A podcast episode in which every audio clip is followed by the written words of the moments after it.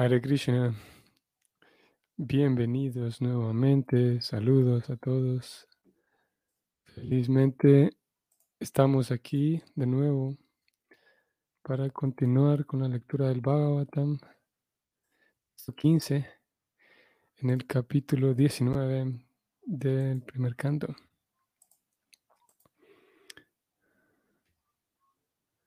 Om Namo Bhagavate Vasudevaya. Om Namo Bhagavate Vasudevaya. Om Namo Bhagavate Vasudevaya. Tangmo payatam pritayantu vipra gangachadevi drita chitam mishem. Duyo pashrista kuhakas takshakovam dasatvalam gayata vishnugataham. La traducción de este verso es la siguiente. Oh brahmanas, tan solo acéptenme como un alma totalmente entregada y que la madre Ganges, la representante del Señor, también me acepte de ese modo, pues ya he puesto los pies del loto del Señor en mi corazón. Que la serpiente alada o cualquier otra cosa mágica que el Brahmana haya creado me muerda cuando, cuanto antes. Yo solo deseo que todos ustedes continúen cantando acerca de las hazañas del Señor Vishnu.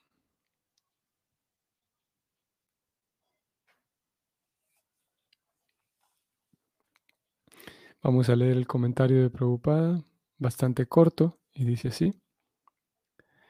En cuanto uno se ha entregado por completo a los pies del loto del Señor Supremo, no le tiene miedo a la muerte en absoluto. La atmósfera creada en la ribera del Ganges, con la presencia de grandes devotos del Señor, y el hecho de que Maharaj Pariksit aceptara por completo los pies del loto del Señor, eran para el rey garantía suficiente de su regreso a Dios.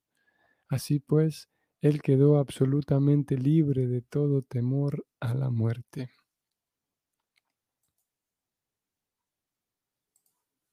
Bueno, un, un verso con bastante drama.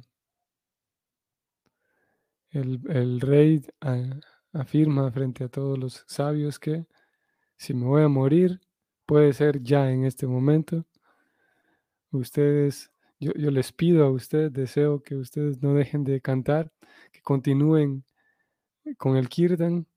Y si tengo que morirme ahora, está bien, no hay problema. Porque ya he, él dice, ya he puesto los pies del loto del Señor en mi corazón. O sea, ya estoy, a, lo que estoy dedicado es a servir al Señor, ya estoy firme en eso, así que si tengo que morir ahora, adelante. Veamos el verso siguiente, número 16. De nuevo, ofreciéndoles reverencias a todos ustedes, los brahmanas, oro pidiendo que si he de nacer de nuevo en el mundo material, tenga pleno apego al ilimitado Señor Krishna, la compañía de sus devotos y relaciones amistosas con todos los seres vivientes. Y aquí una oración, un, deseo de él muy interesante. Oro que si he de nacer de nuevo en el mundo material, eh, como Prabhupada dice, dice, en el comentario anterior a este verso, que él estaba seguro, estaba garantizado que iba a regresar a casa. Y aquí él agrega que, bueno, si de alguna manera tengo que nacer de vuelta en el mundo material, eh, quisiera tener pleno apego a Krishna, al ilimitado Señor Krishna pleno apego también a los devotos, o más bien quisiera tener, aparte del apego al Señor, la compañía de los devotos, los devotos del Señor, y, y finalmente relaciones amistosas con todos los seres vivientes. Vamos a ver el comentario de Prabhupada.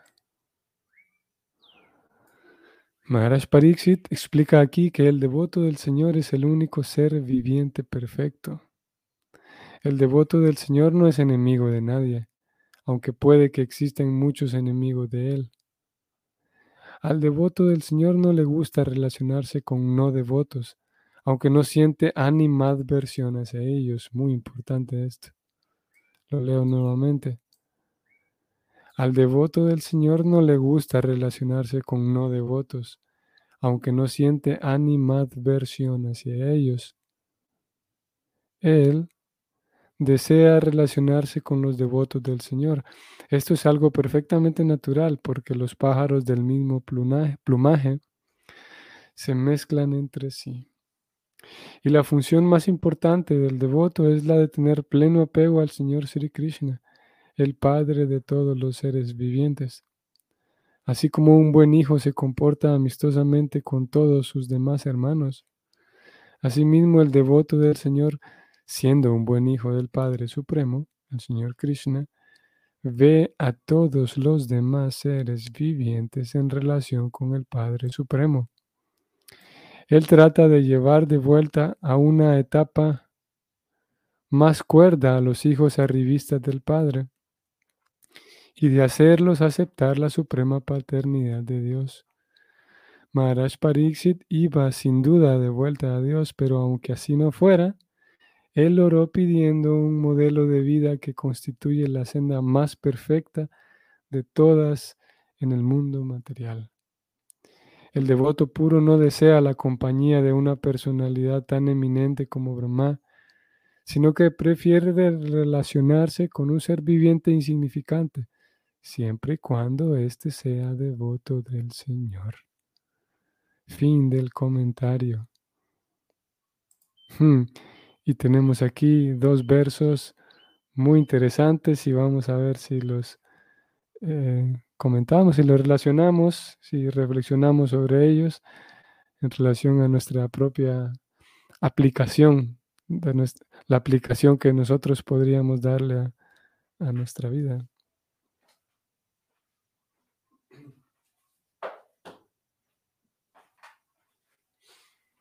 Y como vimos aquí en estos dos versos, aquí preocupada dice, vamos a ver, este es un modelo de vida que constituye la senda más perfecta de todas en el mundo material. La senda más perfecta de todas en el mundo material y vamos a repasarla para que veamos cuál es, esa senda que constituye, que, que está construida de tres factores, tres componentes. Vamos a ver esa, la senda más perfecta de todas. Y esa senda más perfecta no es en sí una religión, no es en sí volverse simplemente un Hare Krishna y recibir iniciación y ya está. Sino, aquí está escrita. Vamos a ver el sánscrito, a ver, eh, a ver estas líneas.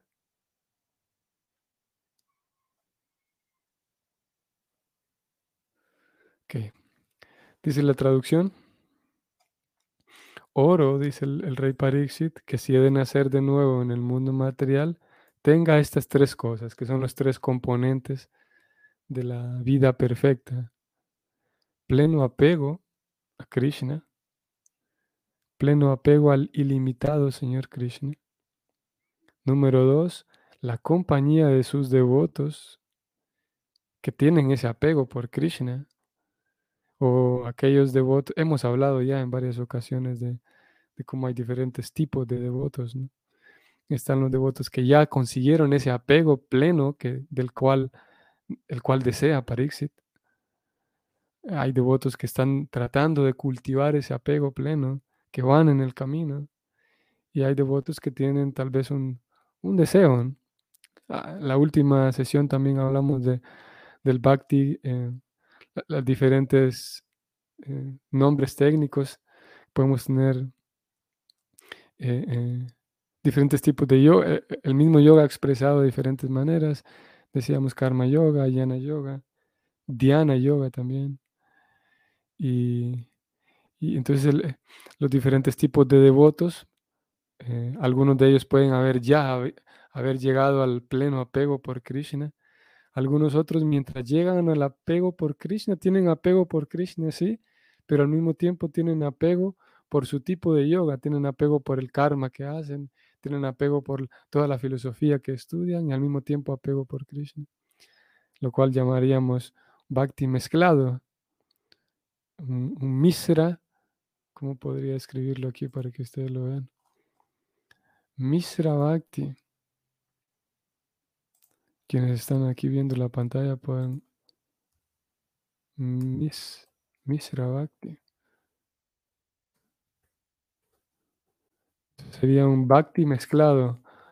Eh, alguien que tiene apego por Krishna, pero al mismo tiempo tiene apego por, por todos los rituales que está aprendiendo. Y le, tiene, le pone tanta atención a los rituales como a Krishna.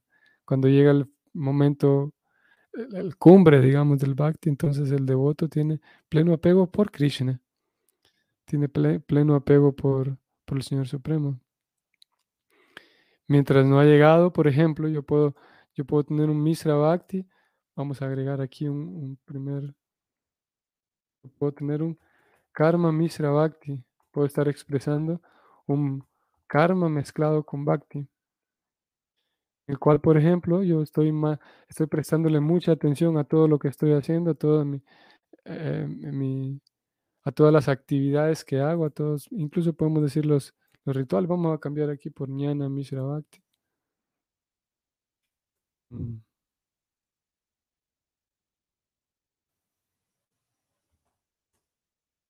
¿Cómo vamos a escribir este ñana? Me olvidé. Una misra bhakti, aquí está. Sería el bhakti mezclado con la filosofía, mezclado con el conocimiento. Yo podría, por ejemplo, en, mi intento por ofrecer esa devoción a Krishna, ese jnana misra bhakti indica entonces que el practicante lo hace a través del estudio filosófico, a través del estudio de las escrituras que describen a Krishna. Entonces yo puedo tener pleno apego, por ejemplo, por toda la biblioteca, por todos los libros impresos que tengo en mi casa.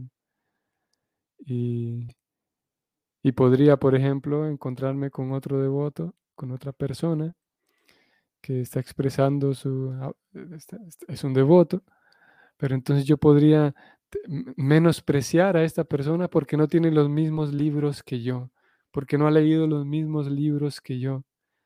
Entonces no estoy apreciando tanto en sí su devoción de la otra persona, sino más bien el yana, cuánto yana o cuán tan poco yana tiene.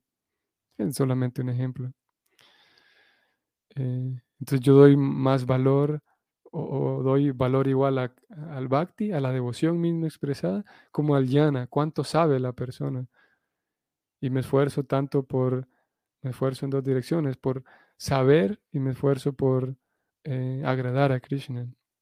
Sería un bhakti mezclado con jnana. Así tendríamos ten, también un karma misra bhakti. Yo, yo estoy eh, apegado, completamente apegado, por un lado apegado a Krishna y por otro lado apegado a las actividades que hago.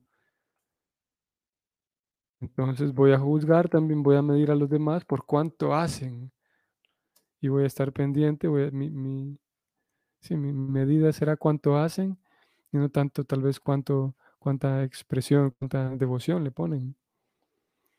Y, así también tendríamos, por lo tanto yo, yo sentiría que estoy avanzando si voy aprendiendo a hacer cosas. Es un bhakti mezclado con karma. Eh, eh, y finalmente podríamos incluir aquí también a un Dhyana Misra Bhakti, que sería lo mismo que Yoga Misra Bhakti. Voy a dejarlo solamente en Dhyana para no confundirnos mucho. Dhyana Misra Bhakti. Lo pongo así en Dhyana porque el título sexto del, de, del en el capítulo 6 de la Gita, Krishna lo llama, o, es titulado Dhyana Yoga, que es el yoga de las posturas corporales.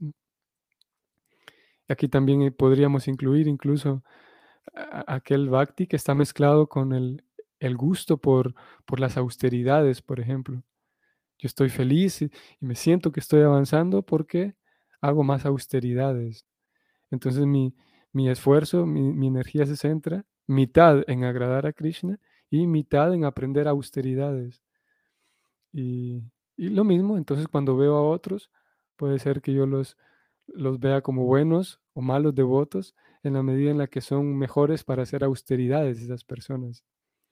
En fin, solamente un breve ejemplo de cómo sería un bhakti mezclado, que, no, solamente lo estamos haciendo como algo didáctico porque es natural que, para llegar al de bhakti puro pasemos por el bhakti mezclado, que le demos más atención a ciertas cosas externas, a la forma. A veces le vamos a dar más atención a la forma, a veces le vamos a dar más atención a la devoción. Esto lo decía para, nada más para dar un ejemplo de ese Mishra Bhakti. ¿Y cómo es entonces, por lo tanto, antes de ser un devoto puro, el devoto pasará por, por Bhakti mezclado, es natural? Y aquí Parixit entonces está diciendo, volvamos, retrocedamos. Eh, vinimos a leer los tres componentes de una vida perfecta, que es pleno apego al ilimitado Krishna, la compañía de los devotos, y aquí, nos, aquí donde hicimos el paréntesis, la compañía se refiere a devotos que están plenamente apegados a Krishna, que son puros, y también definitivamente devotos que, que, están intentando apegarse a Krishna, que tienen ese bhakti mezclado, pero están intentando acercarse a Krishna.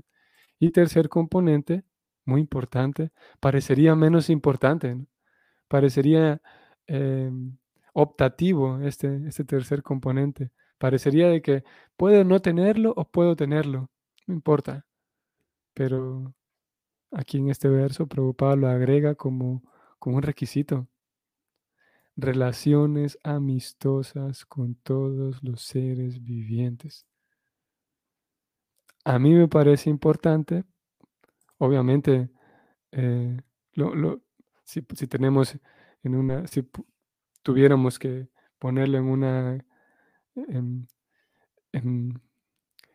¿cómo se llama? En una progresión o en una lista de importancia, obviamente que tener apego por Krishna iría primero, la compañía con los devotos después y finalmente esta, esta tercera, la relación amistosa con todos los demás. Para mí me, es muy resaltante esta última, justamente porque en general se la tiene como, como no necesaria. Sí, es menos importante, tal vez, pero en general se la... Hay, eh, hay la posibilidad, mejor digámoslo así, hay la posibilidad de que la veamos como no necesaria. Como bueno, yo ya formo parte de una religión, de esta religión, canto mis yapas y voy al templo, así que eh, incluso hay ocasiones en donde puede dar la, impresión de que ser hostil con otros es, es una parte del bhakti. Parecería que ser hostil y, y, mm, tener falta de educación y, ser así, eh, eh, ¿cómo puedo decir esta palabra? Como bueno, hostil es una buena palabra, y, mostrar una, aparentemente una firmeza de carácter, pero en, esa firmeza de carácter incluyo eh, malas expresiones, incluyo em, desprecio por otros. A veces parecería que incluso eso está permitido y es necesario para ser un buen devoto, porque es, es comprensible porque en algunas ocasiones habrá personas que actúen así. Y es porque en algunas ocasiones Prabhupada se expresa con palabras muy, muy así contundentes hacia lo que él llama el materialismo y las personas materialistas. Y como Prabhupada se expresa fuerte, con palabras y adjetivos un tanto fuertes, ¿no? Como ustedes sabrán, como a veces Prabhupada hablaba de, refiriéndose a los líderes sociales como sinvergüenzas y pillos, pícaros, o a veces decía esta civilización de perros y cerdos y, y burros. y, a veces, como digo, expresaba de esas maneras. Curiosamente, curiosamente, cuando Prabhupada hablaba en esos términos, uno puede no solamente copiar la forma de hablar de Prabhupada, lo cual sería un error, ya que Prabhupada mismo, si, a alguien realmente le, le, gustaría copiar a Prabhupada y seguir sus pasos, entonces llegará el momento en el que esta persona se tope con el, la advertencia de Prabhupada de que uno no puede simplemente imitar. Si alguien es así muy fiel a lo que dijo Prabhupada, entonces llegará el momento en el que se encuentre con que Prabhupada también dijo y alertó de no, imitar. Y curiosamente, si aprendemos, en, cuanto vamos aprendiendo a contextualizar, vamos aprendiendo a ver cómo Prabhupada se expresaba en diferentes contextos, con diferentes personas. Y no solamente a contextualizar, sino también vamos aprendiendo a, a- percibir no solamente las palabras, sino mismo el, el humor, el- que, tiene que ver con algo más, más metafísico, digamos, no solamente con las palabras usadas, pero con el tono mismo de voz el humor y la forma de convivir de Prabhupada. Nos damos cuenta que él, voy a subrayarlo aquí, el mismo Prabhupada que hablaba en esos términos así fuertes, como dijimos, él em, vivía de acuerdo con esto que él mismo escribió aquí. Y él dice, al devoto del Señor no le gusta relacionarse con no devotos, aunque no siente animadversión hacia ellos. Este es, eh, m- eh, es clave esto. No siente animadversión hacia ellos.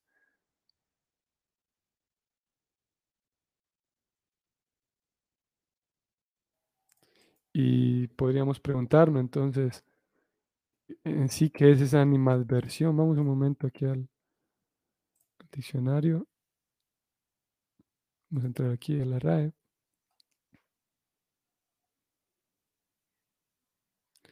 Em, la, la RAE solamente lo pone como enemistad, ojeriza.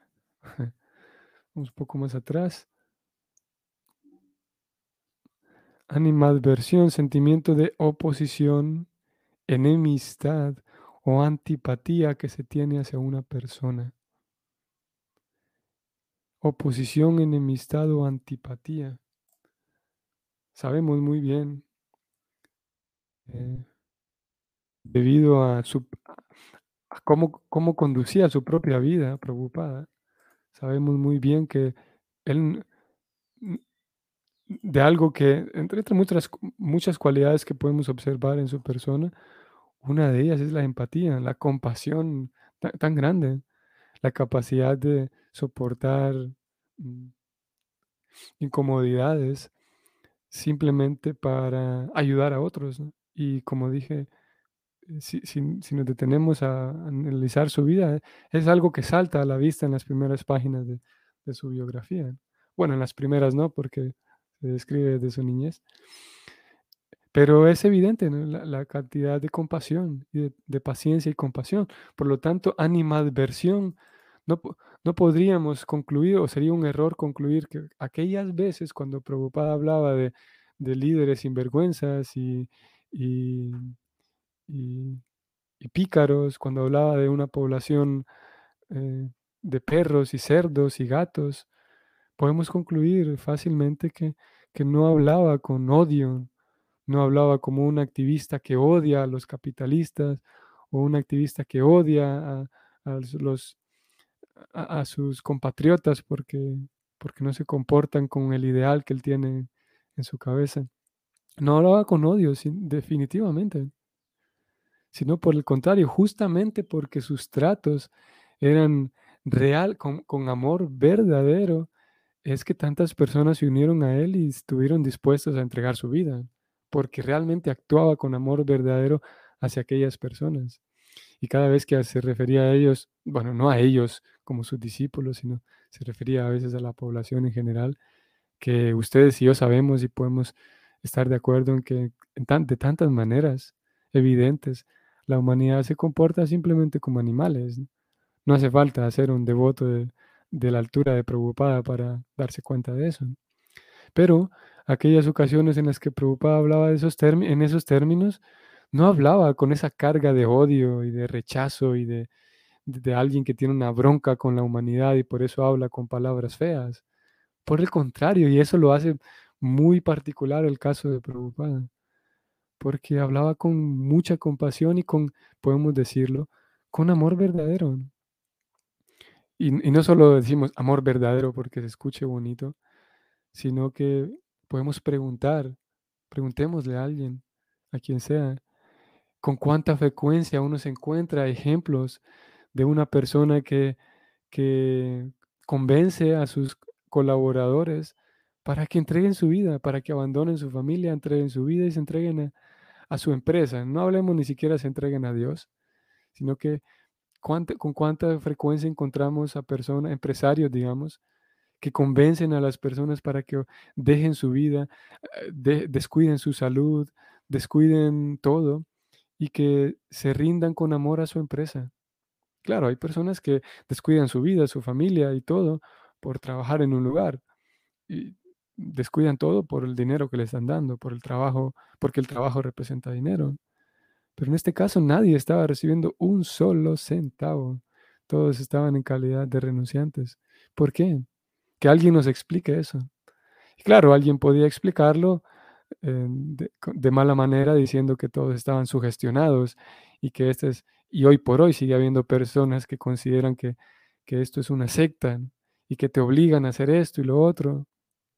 Y posiblemente haya ciertos centros del movimiento Hare Krishna en donde tal vez algunos líderes actúen de manera sectaria, donde algunos sí de manera forzada y forzosa obligan a aquellos a que hagan cosas, eh, como dijimos hace rato, austeridades, por ejemplo. Sin duda que lo hay, pero estamos hablando al menos aquí en el caso de Prabhupada, eh, no fue así, ¿no? Definitivamente que, que habrá quienes intenten verlo de esa manera, pero, y esto era porque era un devoto puro, ¿eh?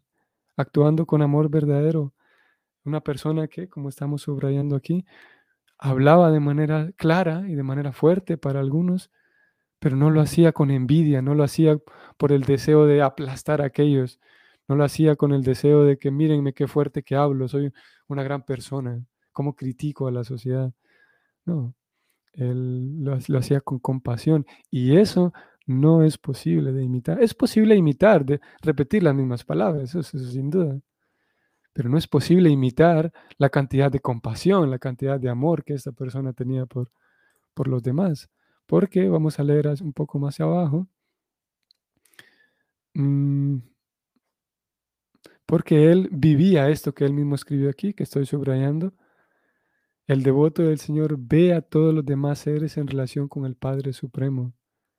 Él hablaba sabiendo que todos somos hijos de Dios. Y eso es algo fantástico y, bello de la conciencia de Krishna, que puede em, empujar al devoto, no empujar, pero puede limpiar tanto el corazón gradualmente a que llegue el momento en el que me vea a mí mismo, no como algo teórico, sino que realmente me sienta y me vea como aquello que soy, que soy un hijo de Dios, y que me dé cuenta que todos los demás lo somos, por lo tanto, no voy a ayudar a otros solamente porque me siento superior a ellos. Voy a ayudar a otros porque ahí, ahí está otro hijo de Dios, igual que yo, igualito que yo, de la misma categoría. Puede ser que, yo, como el caso de Prabhupada, él tenía un puesto de guru y sannyas y todo lo que le querramos agregar, pero él sabía que las demás almas son de la misma calidad e importancia que, que, que él. Y es algo tan genial del devoto puro que tiene una, tiene una posición tan genial, tan avanzada, pero cuando trata con los demás, por eso es atractivo la compañía de él o de ella, porque cuando trata con los demás no me trata como si él fuera más importante que yo, porque él sabe muy bien, porque ya tiene esa revelación en el corazón de que él y yo somos completamente iguales, solo que eh, de manera externa eh, él tiene una, o ella tiene una posición más respetable tal vez, o más respetada en la sociedad de devotos, pero somos iguales y él me trata como iguales, él o ella me trata como iguales. Y es a ese tipo de devotos al que Prabhupada, en Parixit entonces dice, ojalá que yo tuviera esa compañía, la compañía de esos devotos, para aprender a ser como ellos. Y nosotros, ustedes y yo, nos queda estudiar, apreciar la, parte ideal, la, parte teórica, digamos, de cómo se comportan esos devotos. Tenemos la fortuna de ver de manera cercana a ese Prabhupada con su biografía inspirarnos en esos devotos y saber que el bhakti nos, nos puede llevar a esas plataformas, a esos estados y en la medida de lo posible aprovechar siempre que podamos, siempre que tengamos la compañía de otros devotos, aprovechar la compañía de ellos, que nosotros podemos observar que sí, ellos están haciendo un esfuerzo sincero, inteligente y constante por ser devotos puros. Y porque llega un momento en el que nos damos cuenta que ya no tenemos la compañía de tales devotos. en ausencia de, esos devotos se puede apreciar el contraste, la gran diferencia que hay entre relacionarse con personas ordinarias, personas ordinarias en el sentido de que forman parte de las masas simplemente. Y a veces esas personas que forman parte de las masas son personas cercanas a nosotros, amigos muy queridos, personas de nuestra propia familia cercana, personas que simplemente pertenecen a las masas. Y a pesar de que podemos tener mm, amor y aprecio y cariño por personas cercanas, hay una gran diferencia entre el amor, el aprecio, el cariño que recibimos y que sentimos por los devotos del Señor. Y por esa razón siempre es deseable relacionarse con ellos, porque ellos saben muy bien cómo relacionarse amistosamente con los demás seres vivientes, lo cual es requisito. Voy a terminar con una cita de, de Bhagavad Gita. Vean qué bonito como Krishna lo expresa en el 1155. Aquí vimos en el texto de hoy, vimos los tres componentes de una vida perfecta. Y aquí Krishna habla de requisitos, vean. Mi querido Arjuna, vamos a leer el sánscrito que suena bonito. La construcción es bastante, bastante agradable al oído. Mat karma krin mat paramo mat bhakta sangha varjitaha nirvaira sarva bhuteshu yasamam etipandava. Vean cómo Krishna lo dice. Mi querido Arjuna, aquel que se dedica a mi servicio devocional puro, como hablamos hoy, libre de la contaminación de actividades fruitivas y de la especulación mental, libre de misra, libre de esa bhakti mezclado, como dijimos, y que trabaja para mí, me convierte en la meta suprema de su vida, y por último, que es amigo de todos los seres vivientes sin duda viene a mí. Vean, Krishna habla de cuáles son los requisitos para ir con él. Y él dice que a quien, aquella persona que es amigo de todo ser viviente, sin duda viene a mí. Así que es necesario. No es tal vez algo de menor importancia, pero no por eso deja de ser opcional. No es opcional, es requisito el aprender a, así como los, los devotos de los cuales, así como, perdón, las, el pedido que tiene Parixit en el verso que leímos hoy. Él pide tener relaciones amistosas con todos los seres vivientes. Los devotos puros saben hacerlo. Preocupada, como vimos, es un ejemplo de ella. Ok, terminamos aquí. Que tengan un bonito día. Como dije, felizmente aquí estamos de vuelta después de un par de días de descanso. saludos, Carnamrita Gutiérrez. Eh, saludos, mis, mis respetos también para usted. Muchas gracias y bienvenida a la, a la lectura, bienvenida siempre. Saludos, salve, Sri la Preocupada. Jai, Sri la Preocupada. Salve. Saludos, Carnamrita. ¿Quién más está aquí? Ah, Federico Herrera. Eh, por primera vez, un saludo en tiempo real, Federico. Saludos. Qué importante no olvidarse de Dios, el controlador, que Él es el controlador. Nos olvidamos rápido, sí, y creemos que somos los conductores de nuestra vida. Sí, así mismo. Ilusión pura. Saludos, Bravo, y gracias. Sí. Saludos igualmente, Federico. Saludos cordiales. Como digo, para mí importante hoy eh, esta primera ocasión de poder saludarle de manera eh, en directo.